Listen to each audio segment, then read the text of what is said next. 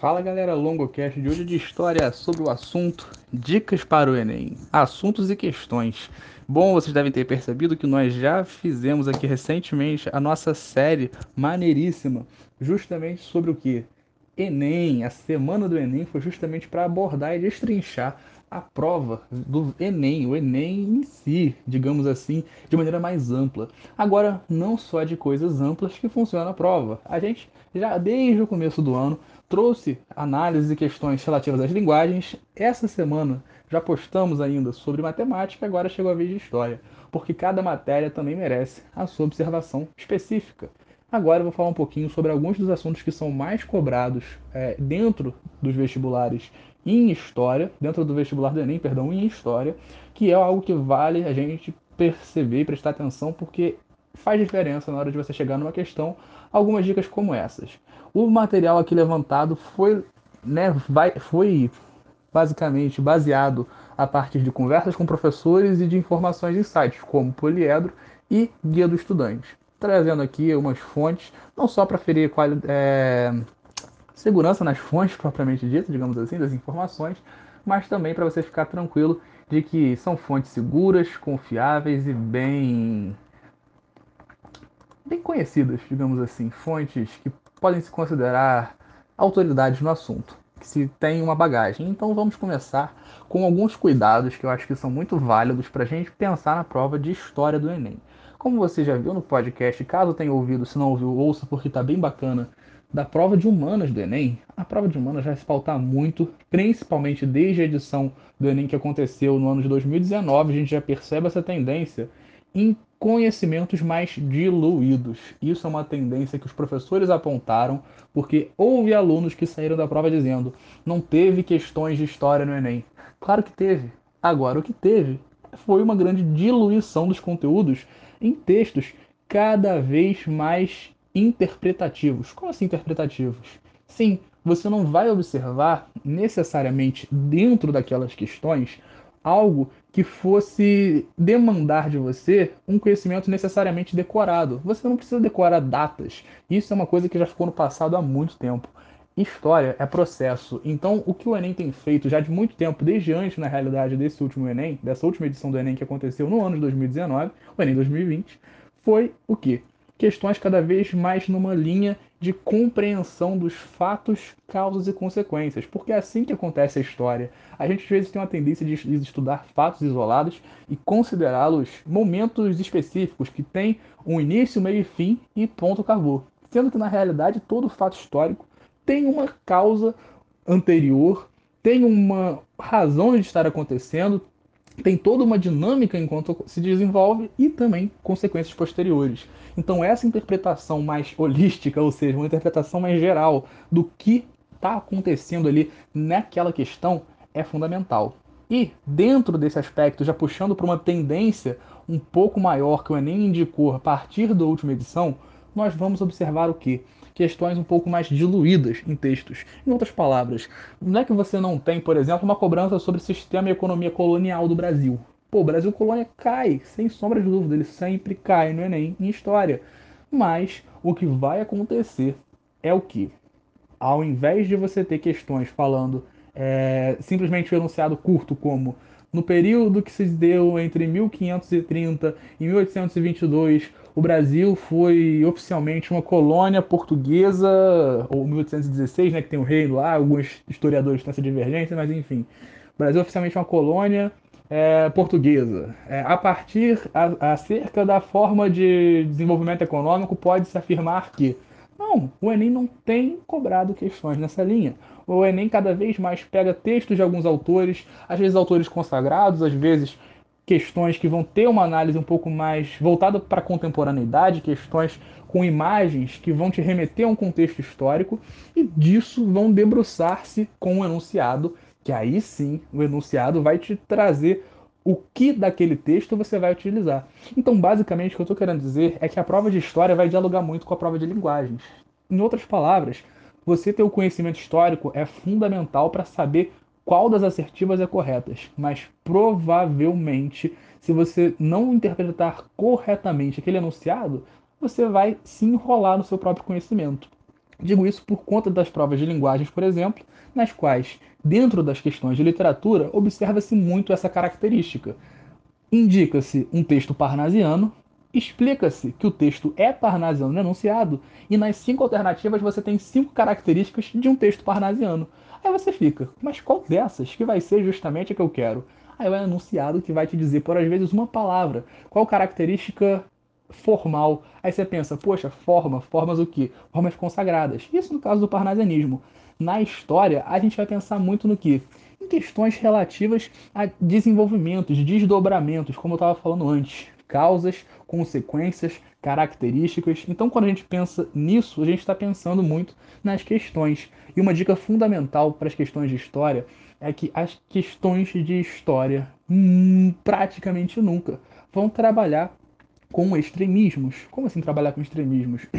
Todo o período colonial brasileiro foi marcado pela escravidão é, de pessoas de origem africana. Não, não foi todo o período colonial teve o início da colonização, que foi marcada pela escravidão de pessoas nativas. Após um determinado período, você tem essa substituição de escravidão, muito motivada por questões econômicas do tráfico e pela questão é, catequética dos jesuítas, que queriam catequizar os índios, que teriam alma, e aquela, aquele argumento racial que as pessoas da África não teriam alma, né, grandes absurdos que a igreja propagou nesse período, vergonhosos. Então, poxa, se você tem uma assertiva, ou seja, uma alternativa que vai te dizer que esse processo foi extremo, ou seja, foi integralmente assim, você já mata a questão de que não, opa, essa alternativa não é. Então, cuidado com extremismos. Longo, quando que não vai rolar extremismo? Basicamente, dois casos são mais comuns. Isso pego até da referência do meu professor de história, com uma conversa muito bacana. Passou essas sugestões, essas dicas, e eu estou trazendo aqui para vocês. Momentos que vão trabalhar com legislações, basicamente, que abordem questões relativas ao direito, constituições ou ainda afirmações né, dentro desse aspecto mais legalista.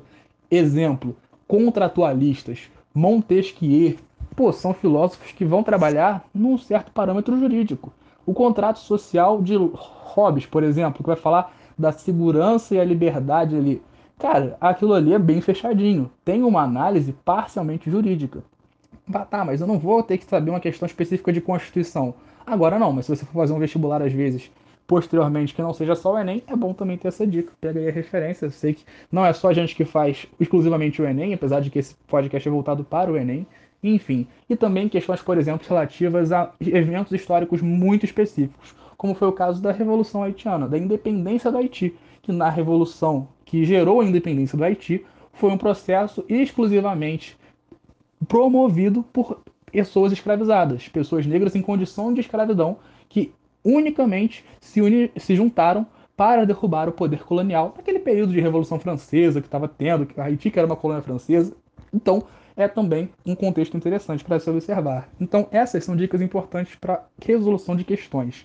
Cuidado com os extremismos, atenção aos comandos da questão, se eles pedem para que você identifique uma causa, uma característica, uma consequência e como que isso vai estar tá se desenvolvendo dentro das alternativas. Ou seja, que é uma característica de um momento histórico, mas uma característica econômica, por exemplo, do Brasil durante a ditadura militar. Uma característica econômica foi uma política voltada para uma abertura do mercado ao capital internacional. Externacional foi péssima. Externo e internacional, juntei tudo numa palavra só. Neologismos aí, a lá Rosa. Perdão aí pelo, pelo equívoco, enfim.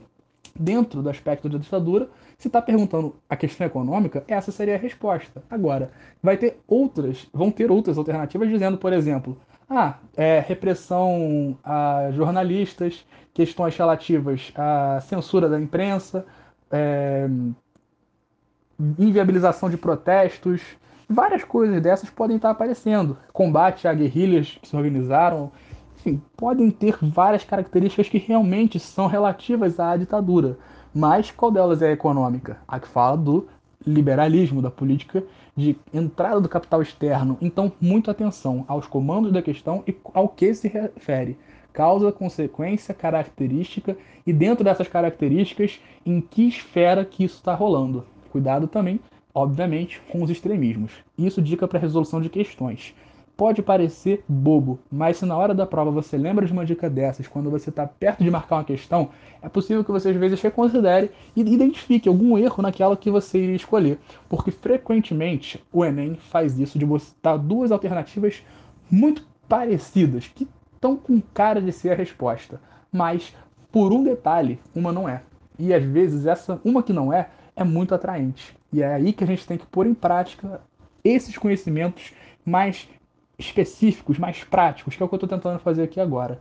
Por mais que você não vá usar isso em todas as questões, nessas questões que você fica às vezes preso em duas, pode ser o que vai te ajudar. E esse é o objetivo desse podcast. Então, se liga que eu espero que esteja sendo útil. E sobre os assuntos vai ser uma, um papo um pouco mais rápido, com uma atenção específica aqui que a gente tem que tomar um cuidado. Porque, bom, em história, o Enem vai gostar muito de história do Brasil. Na verdade é essa. O Enem curte demais a história do Brasil e muitas, muitas das questões vão se pautar nesse assunto. Então eu vou falar primeiro de história do Brasil e depois de história geral. É claro que com suas devidas questões específicas. Por exemplo, é, quando governos mudam, a gente percebe que, que algumas questões relativas à banca vão se alterar um pouco. Você pode estar tá achando, ah, o esquerdista veio com papo contra o Bolsonaro. Não, não estou falando de papo dessa vez, não. Dessa vez eu não vou falar mal dele. Dessa vez. Vocês sabem que eu falo sempre. Então, para não ficar muito cansativo, brincadeira. O que a gente tem que prestar atenção nessa, nesse aspecto que eu estou querendo dizer é algumas questões que eram muito recorrentes na prova do Enem vêm deixando uma marca esquisita. Como assim? Ditadura militar era assunto certo todos os anos caía pelo menos uma questão de ditadura militar na prova do Enem. Em todas as edições, desde 2009 até 2018, caiu. 2019 não caiu. Poxa vida, Longo, eu estudei ditadura militar pra caramba. Você tá me dizendo que estudar ditadura não vai adiantar? Então, aí entra uma questão. Você não deve deixar de estudar um assunto porque ele cai menos. Mas é bom que você foque naquilo que mais cai. E que você possa também estudar, dar uma olhada, passar ali ter o básico das informações. Mas eu não estou dizendo para você não estudar ditadura militar. Mas, por exemplo, foi uma questão que o próprio INEP se posicionou como sendo uma, abre aspas, questão de divergências histórico-ideológicas, fecha aspas.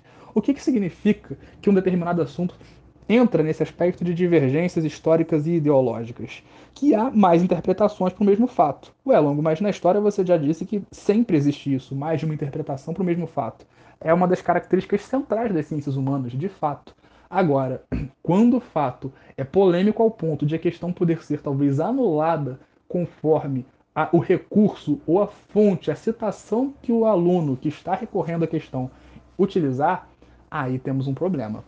Mas longo, é óbvio que a ditadura militar foi um período terrível de repressão, violência e etc. Sim, em compensação, a gente tem que ter uma consciência bem clara de que por exemplo, é, a atual cúpula governamental não se pauta no golpe de 64, mas na Revolução Gloriosa. Longo, como assim Revolução Gloriosa? Revolução Gloriosa, só um comentário, só um adendo que é importante a gente fazer aqui, é uma maneira como a cúpula militar se refere ao golpe de 1964, aquele golpe de abril, do 1 de abril, no qual os militares tomaram o poder numa violação gravíssima à democracia, com o apoio de boa parte da elite nacional contra João Goulart e suas reformas de base que beneficiariam o povo brasileiro. Golpe de classe. Ponto. Falei. A questão é que a, gente sabe que foi um golpe, a cúpula de governo fala que foi uma revolução para salvar a democracia. Nós temos uma divergência entre o que a história foi e o que o governo defende. Então, para evitar polêmicas, simplesmente eles não colocam. Foi o que aconteceu ano passado. Então é um ponto para a gente tomar cuidado esse ano quando a gente for ver uma questão. Por quê? Às vezes a gente vai isso vale também para a prova de linguagens, então eu até vou me citar, me autocitar a mim próprio. Que o quê? Às vezes a gente traz um conhecimento de mundo de que não, é óbvio que isso aqui é absurdo. Mas o que a questão está perguntando, às vezes vai ser um pouco do absurdo. Eu sei. Mas se você perceber alguma malícia na questão, toma cuidado, porque se você se deixar levar demais por aquilo que você às vezes tem de conhecimento prévio e não o que a questão te pede, isso pode te dar problema. Ah, na prova de ciências da natureza, na prova de exatas, você não tem que se preocupar com isso, porque é justamente o seu conhecimento que está em jogo. Mas nas questões relativas às ciências humanas e linguagens, muita coisa tem sido interpretativa. Ainda mais, como eu falei, numa prova cada vez mais diluída. e além de estar cada vez mais diluída, ou seja, com textos mais extensos e que vão às vezes até dar conceitos que vão ser importantes para a resolução da questão, e às vezes é mais interpretação de texto do que conhecimento histórico para resolver muitas questões de história, é necessário também observar que algumas questões de história, numericamente falando, foram retiradas. Pera, como assim, Longo? Sim, porque nós tínhamos um número um pouco maior de questões de história no Enem até ano passado. Então, pelo que se substituiu? Questões da área de filosofia barra sociologia. Sim. Ué, mas esse governo não é tão anti-filosofia e sociologia? É. Mas aí a abordagem que se dá à filosofia e sociologia é uma abordagem um pouco mais mecânica e tecnicista. Em outras palavras, mais decoreba de conceito do que análise filosófica e sociológica das coisas. É mais você saber o que, que um filósofo X falou sobre algo do que você conseguir interpretar isso dentro, às vezes, de um contexto. Sim, a prova de história está acontecendo o que era para ser de filosofia, e a prova de filosofia, o que antigamente foi a de história. As coisas estão um pouco bagunçadas, nada que nos surpreenda no nosso atual contexto, dizes Brasil. Mas, como prometido, os assuntos mais cobrados na prova do Enem em relação à história do Brasil são, recorrentemente, segundo reinado, governo após a ditadura militar, e você pode se perguntar, Longo, mas como assim governo após a ditadura militar? Você tá de sacanagem. Então vão cobrar o golpeitman, vão cobrar a questão dos governos do Collor, FHC, Lula. Não, não necessariamente cobrar questões relativas a esses governos, mas principalmente políticas econômicas, políticas de Estado, posturas do Estado perante situações e contextos, como, por exemplo, postura econômica brasileira em meio à crise de 2008. Isso é governo após a ditadura militar. Já caiu questão sobre governo e ditadura de, e, de governo e ditadura de 2008. Olha, terrível, confundindo as palavras, perdão. Governo e é, crise de 2008? Não me recordo. Pelo que eu vi nas questões, não. Mas é uma coisa que pode cair, tá na banca, tá no edital. É pós-ditadura militar.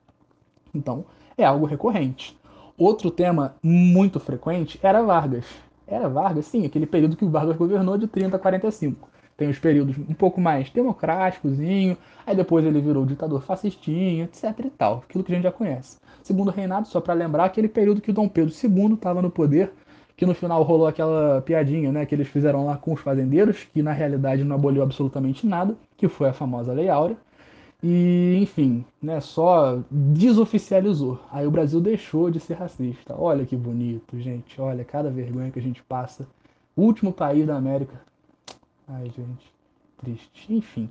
República Velha é um assunto que vem logo depois de Era Vargas. É aquela República Velha que tem o período das espadas, né? Primeiro os generais, Marechal Deodoro, depois o Floriano Peixoto. Tem a parada do governo das oligarquias, em que você vai ter Minas e São Paulo ali trocando o poder. Ah, toma você. Não, toma você. É o Chaves dando um churro pra ele mesmo. Aqui, toma você. Não, toma você. Não, toma você. Pra você aqui. Foi isso, República Velha. Tem podcast sobre isso, depois dá uma olhada lá que tá muito maneiro. Administração colonial. Longo, como assim administração colonial? Como que Portugal administrou o Brasil enquanto sua colônia? Qual era justamente a questão relativa à política administrativa portuguesa? Ah, tem que saber aquelas paradas de capitanias hereditárias e tudo mais? Olha, vou te dar uma dica. Tá muito diluída a prova, como eu falei, mas é bom ter um conhecimento sobre isso. E sistema colonial brasileiro ainda vai ser aqui no LongoCast, então aguarde, porque você não perde por esperar. Ô louco, tô virando bom merchandising, gente. Ditadura militar, como eu falei, viria depois, mas está bem complicado, então é, vale a pena dar uma estudada, mas com muito cuidado na hora que isso vai ser cobrado na prova.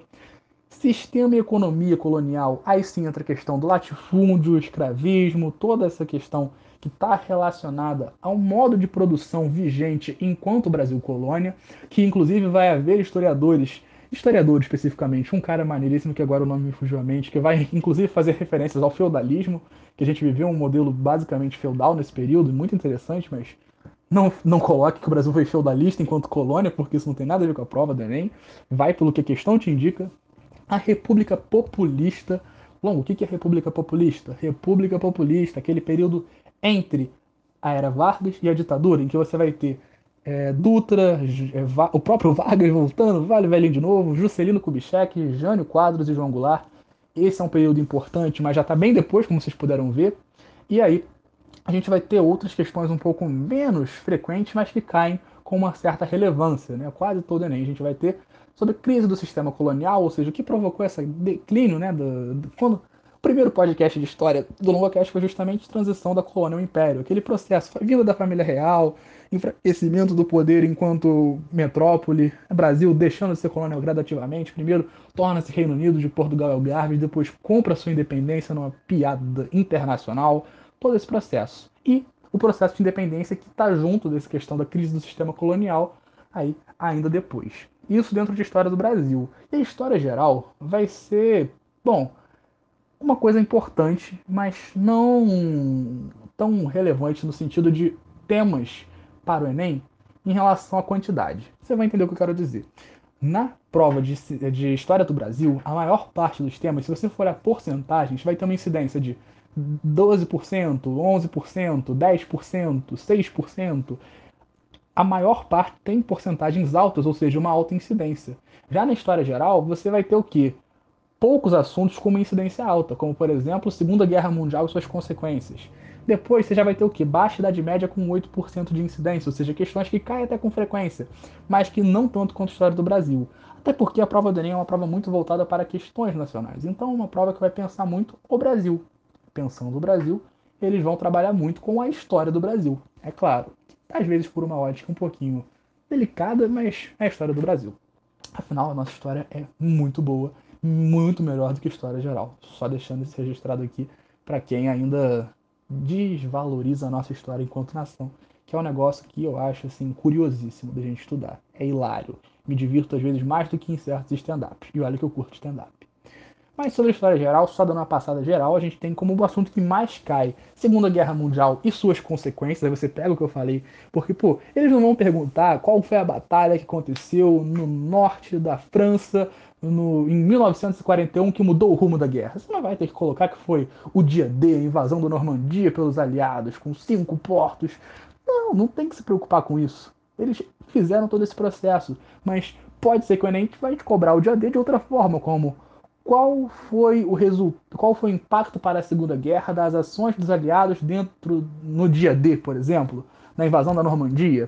Você pode colocar uma invasão pelo norte, a abertura de um novo fronte, né? não que seja uma questão discursiva, mas essas relações, como eu falei na parte inicial do podcast, quando você vê resolução de questões, vai trabalhar muito isso. Causa, consequência, característica relativa a uma esfera, muito nessa linha. Vai pelo enunciado, que ele vai te conduzir ao caminho certo. É aquele Salmo, se não me engano, 23.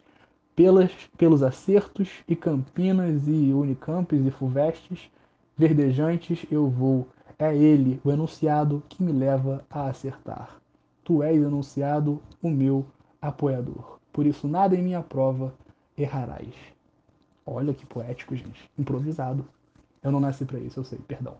Baixa Idade Média vem logo depois da Segunda Guerra Mundial. Ué, por que Baixa Idade Média? Porque é um período da Idade Média que o Enem vai cobrar mais. Porém, se quiser pensar na Idade Média como um todo, é muito válido. Afinal, a Alta Idade Média é fundamental para você entender a Baixa. Óbvio. Grécia e Roma veio logo na sequência, Idade Média aquele período do feudalismo, etc e tal. Grécia e Roma vai trabalhar muito por serem questões relativas à sociedade, à antiguidade ocidental, em outras palavras, aquela base que a gente estuda como clássica, né, da, da antiguidade clássica, que vai basear muito do que se tem como cultura é, ocidental, né, toda aquela questão relativa aos greco-romanos que vão influenciar, por exemplo, na questão linguística, né, o latim torna-se língua muito difundida graças aos extensos domínios do, domínios do Império Romano, então é interessante observar isso. Agora, como eu falei, a gente vai perceber que vai ter uma queda a, bem abrupta das porcentagens, são questões bem menos incidentes, mas que estão praticamente sempre nas provas. Como, por exemplo, reformas e revoluções. Aí a gente já tira desde as revoluções liberais, que a gente tem Revolução Francesa, Revolução abre aspas, americana, estadunidense, a gente vai ter essas revoluções, que são as revoluções burguesas, revolução que vai estar relacionada à revolução industrial, cai pra caramba, revolução industrial, reformas, a gente pensa nas reformas protestantes, grandes reformas da história da humanidade que vão impactar na história de modo amplo do mundo, abre aspas, mundo, né? Porque a gente sabe que há realidades regionais que não vão ter grande influência dessas reformas protestantes, por exemplo. Depois disso, a gente tem Segunda Revolução Industrial e Primeira Guerra. Ué, por que tudo junto? Porque um tem muita relação com a outra, né? A gente vai pensar na Segunda Revolução Industrial, aquela parada do petróleo, o uso do aço, e a Primeira Guerra Mundial como expansão de mercados, disputas imperialistas que viraram uma guerra. Basicamente isso. Após ainda temos as grandes navegações, que vai ser um processo muito interessante, né, que vai pensar na expansão marítima, basicamente, dos portugueses, espanhóis, posteriormente ingleses, holandeses e franceses, que vão expandir seus domínios e assassinar grandes civilizações aqui na América, porque foi isso que eles fizeram. Invadiram as praias, pegaram o que tinha de riqueza e mataram quem estava aqui. Desculpa se eu estraguei a sua infância. Se você aprendeu diferente, eu só lamento. Foi isso que aconteceu. E se você está em Portugal ouvindo esse podcast, essa é a história do seu país. Espero que você não se orgulhe, pelo amor de Deus, é o mínimo. E para a gente encerrar, o último assunto aí que também cai sempre é iluminismo, dentro também do assunto de revolução industrial. Por que o iluminismo? Assunto super importante, super importante mesmo, que vai estar tá muito em pauta para tudo que vai vir posteriormente. O iluminismo é aquela corrente filosófica, basicamente, que surge no século XVIII, paralelamente à Revolução Industrial e meio que como uma consequência, quase que um desdobramento da inter-relação entre Revolução Industrial e Renascimento. A gente pode entender o iluminismo de várias formas, mas eu acho essa mais didática. Porque quando a gente pensa no iluminismo como sendo esse processo da era das luzes que vem para iluminar a humanidade com o conhecimento após a Idade das Trevas, como eles se referiam ao período anterior que foi a Idade Média, a gente entende bastante do que, que eles queriam fazer. Valorizar o conhecimento científico em detrimento, em vários momentos, de outras formas de conhecimento é logo nesse processo pós-iluminismo, às vezes até historicamente dentro da era do iluminismo, que você vai ter surgimento de correntes propriamente filosóficas ou sociológicas como o positivismo do Augusto Comte, que vai ter toda uma relevância sociocultural e econômica no mundo. Então, o iluminismo é sim um assunto super importante, vai ter podcast dele logo logo, estou estudando ao máximo que eu posso o iluminismo para trazer aqui um conteúdo bárbaro porque merece. Então eu espero que você tenha entendido gostado e compreendido o porquê que esses assuntos são muito importantes. Porque eles caem sempre. E se você sabe pelo menos o básico de todos esses assuntos que eu falei, presta atenção nas interpretações de texto, no que, que o enunciado te pede e no, no que das alternativas que pode estar errado, no que, que é absurdo, no que, que é sutilmente equivocado, no que, que a alternativa é eliminada, tem tudo para ir muito bem na prova. E isso que eu espero, é isso que a gente do Longocast espera gravando todos esses podcasts e tendo todo esse trabalho só por vocês. E muito obrigado qualquer dúvida é só entrar em contato pelas redes sociais. Valeu!